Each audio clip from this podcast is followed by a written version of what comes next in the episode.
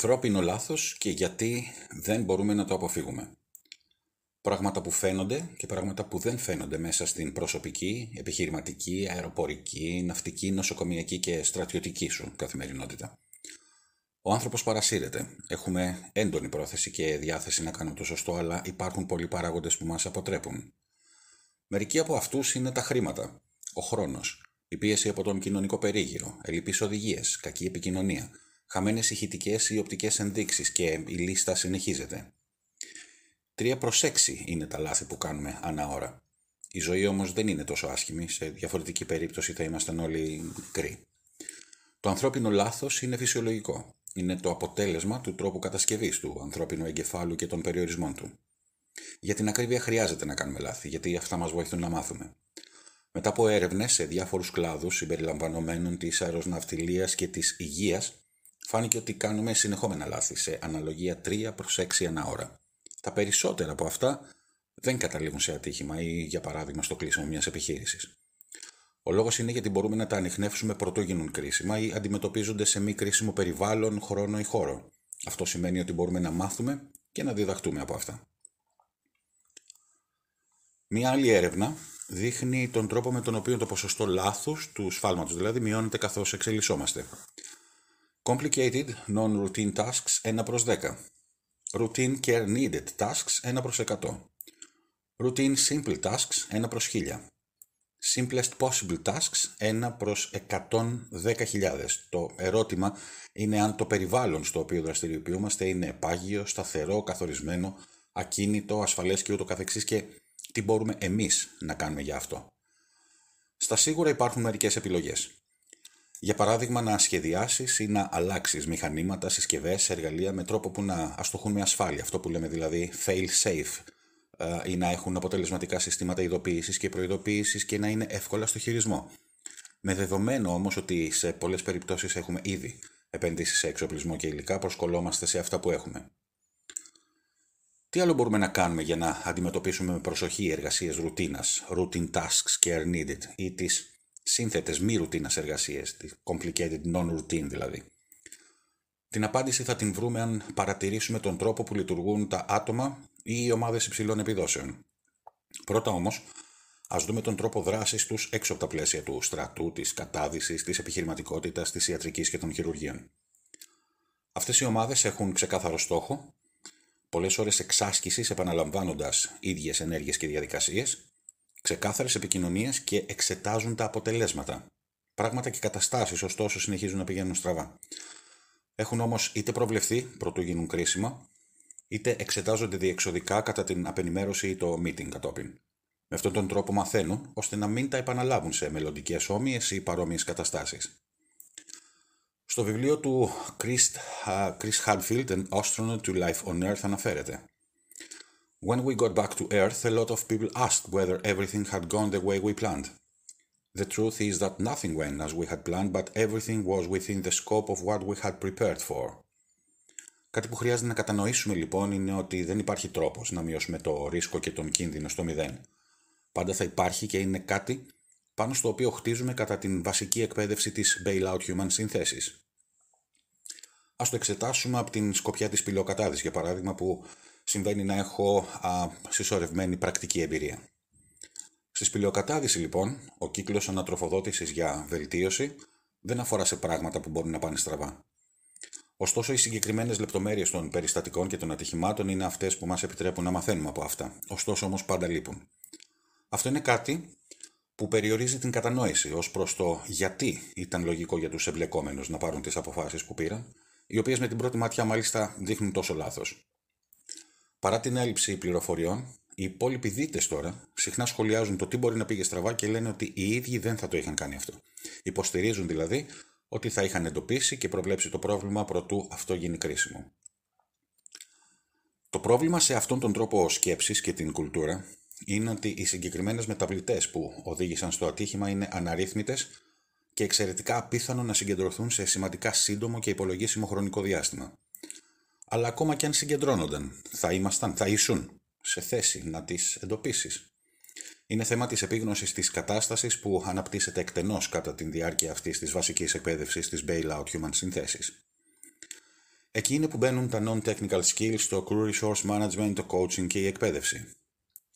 Στην αεροναυτιλία, το στρατό, τις πετρελαϊκές, στην πυρηνική ενέργεια, την ιατρική, την χειρουργική και σε άλλους υψηλού κινδύνου τομείς έχουν υιοθετήσει τα non-technical skills, το crew, η team resource management, το coaching και την εκπαίδευση για να βελτιώσουν τα αποτελέσματά τους στους τομείς επικοινωνία, ομαδικότητα, επιρροή ηγεσίας και ακολούθων, θα το ακούσει συνήθως ως leadership and followership, τη λήψη αποφάσεων και φυσικά την αξιοποίηση του στρες ως πλεονέκτημα.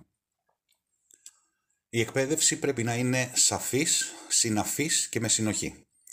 Πρέπει επίσης να διεξάγεται με συνεπή τρόπο, καταγράφοντας τις αλληλεπιδράσεις επί αυτών των θεμάτων. Αυτά είναι για τα οποία έχει σχεδιαστεί αυτή η βασική εκπαίδευση της Bailout Human Synthesis και τα βοηθήματα που την συνοδεύουν.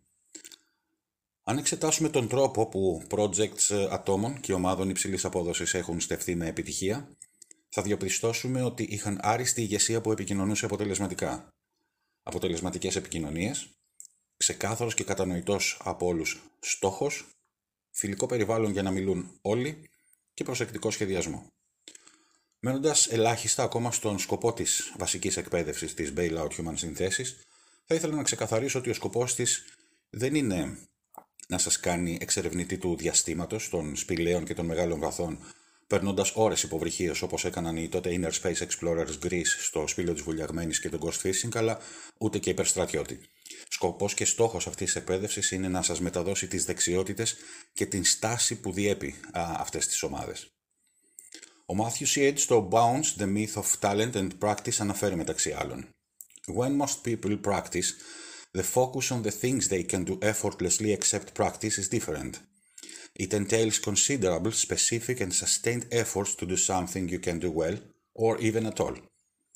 Research across domains shows that it is only by working at what you can do that you turn into the expert you want to become. Κάτι που χρειάζεται να έχουμε στο μυαλό μας, λοιπόν, είναι ότι ακόμα και αν έχουμε μια άψογη ομάδα, αυτή θα αποδώσει στο επίπεδο του πιο αδύναμου. Η ομάδα και η ηγεσία στα σίγουρα θα τον βοηθήσουν να ανεβάσει την απόδοσή του, αλλά είναι κάτι που χρειάζεται κόπο και χρόνο. Το ανθρώπινο λάθος δεν γίνεται να το αποτρέψουμε. Αυτό που μας κάνει αποτελεσματικούς είναι ότι έχουμε τη δυνατότητα να αναγνωρίσουμε και να αξιολογήσουμε καταστάσεις. Θα πρέπει όμως να συνυπολογίσουμε ταυτόχρονα ότι υπάρχουν και πράγματα που θα παραλείψουμε. Αυτό γιατί μπορούμε και προσαρμοζόμαστε σε μοτίβα, σε patterns, άσχετα με τις προηγούμενες εμπειρίες μας. Υπάρχουν πολύ λίγοι άνθρωποι που ξυπνούν το πρωί έχοντας αποφασίσει ότι σήμερα είναι μια καλή μέρα για να αυτοκτονήσουν, κυριολεκτικά και μεταφορικά. Προσπαθούν να κάνουν το καλύτερο ακόμα και αν δέχονται διαφόρων ειδών ενδογενείς αλλά και εξωγενείς πιέσεις όπως η οικογένεια, τα χρήματα, ο χρόνος, η επαγγελματική και η επιχειρηματική στόχη. Είναι οι ηγετικές ικανότητες, οι δεξιότητες που οδηγούν τις βέλτιστες συμπεριφορές. Τα τελευταία 20 χρόνια έχουν γίνει 20 με 24 σοβαρά καταδυτικά δυστυχήματα και μερικές εκατοντάδες περιστατικά που δεν έχουν αναφερθεί. Αντίστοιχα, έχουν συμβεί χωρίς ωστόσο να γνωρίζω τον ακριβή αριθμό στο επιχειρήν, την αεροπορία, την ναυτιλία, την υγεία, το στρατό κλπ. Υπήρχαν πάρα πολλοί λόγοι για τα περιστατικά αυτά και τα δυστυχήματα.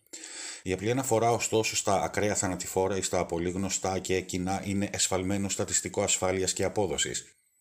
Χαρακτηριστικό παράδειγμα ήταν οι πρώτες άμεσες επιπτώσεις του εγκλεισμού λόγω της πανδημίας και ο τρόπος αντιμετώπισης από όλους μας στη συνέχεια μέχρι και σήμερα. Αντί λοιπόν να εστιάζουμε στις ανεπιθύμητες ενέργειες, στις δημοσιεύσεις, σκοπός αυτής της διήμερης εκπαίδευσης είναι να εφοδιάσει για παράδειγμα στρατιωτικούς, χειρουργούς, CEOs, executives, HR managers, καπετάνιους, πιλότους κλπ. Με τις δεξιότητες που απαιτούνται για την αναγνώριση των κινδύνων στα θέματα απόδοσης και ασφάλειας. Να εντοπίζουν δηλαδή πιθανά λάθη και να τα διαχειρίζονται αποτελεσματικά σε ένα ελεγχόμενο πλαίσιο. Η αποτυχία είναι αναμενόμενη και προαπαιτούμενη στην εκπαίδευση, αλλά η ανάπτυξη είναι το κλειδί. Μυστικός στο οποίο χρειάζεται να εστιάσεις κατά τις ελεγχόμενες, ασφαλείς και με ειλικρίνεια απενημερώσεις ή στα meetings. Είναι δεξιότητες άμεσα μεταβιβάσιμες στο επιχειρηματικό περιβάλλον, αλλά και την υπόλοιπη καθημερινότητα της ζωής. Η διήμερη αυτή εκπαίδευση παρέχει σημαντικές λεπτομέρειες και πρακτικές εφαρμογές μαζί με ειδικές οδηγίες για εξάσκηση και βελτιστοποίηση σε προσωπικό, επαγγελματικό και επιχειρηματικό επίπεδο. Θεώρησε δεδομένο ότι κανένας δεν έχει σκοπό και πρόθεση να παίρνει καταστροφικές αποφάσεις. Σε διάφορους κλάδους, Το CRUI, Team Resource Management και τα Non-Technical Skills χρησιμοποιούνται για να περιγράψουν τις δεξιότητες που μπορούν και πρέπει να συνυπάρχουν για την απόδοση και την αποτελεσματικότητα όσων εμπλέκονται σε μια δραστηριότητα, σε ένα project, σε μια διάσωση ή σε μια αποστολή και ούτω καθεξής. Για παράδειγμα, ένας χειρουργός ή ένας πιλότος έχουν τις απαιτούμενες πρακτικές δεξιότητες για να υλοποιήσουν την εργασία τους αυτόνομα κατά άτομο. Οι δεξιότητες όμως που απαιτούνται για να λειτουργήσουν ουσιαστικά και αποτελεσματικά ως ηγέτες ή μέλη ομάδας είναι οι non-technical skills, οι μη τεχνικές δηλαδή δεξιότητες, γνωστές και ως soft skills. Εδώ τελείωσε το podcast, το σημερινό μας podcast. Ευχαριστώ πάρα πολύ που ήσουν μαζί μου μέχρι αυτή τη στιγμή. Περισσότερα μπορείς να βρεις και να διαβάσεις την περιγραφή αυτού του podcast μαζί με συνδέσμους για την εκπαίδευση, την βασική εκπαίδευση της Bailout Human Synthesis. Αν είσαι από τους ανθρώπους που μοιράζονται χρήσιμο και επιμορφωτικό περιεχόμενο, μην διστάσεις να μοιραστείς αυτό το podcast και εμείς θα τα πούμε στο επόμενο. Γεια και χαρά!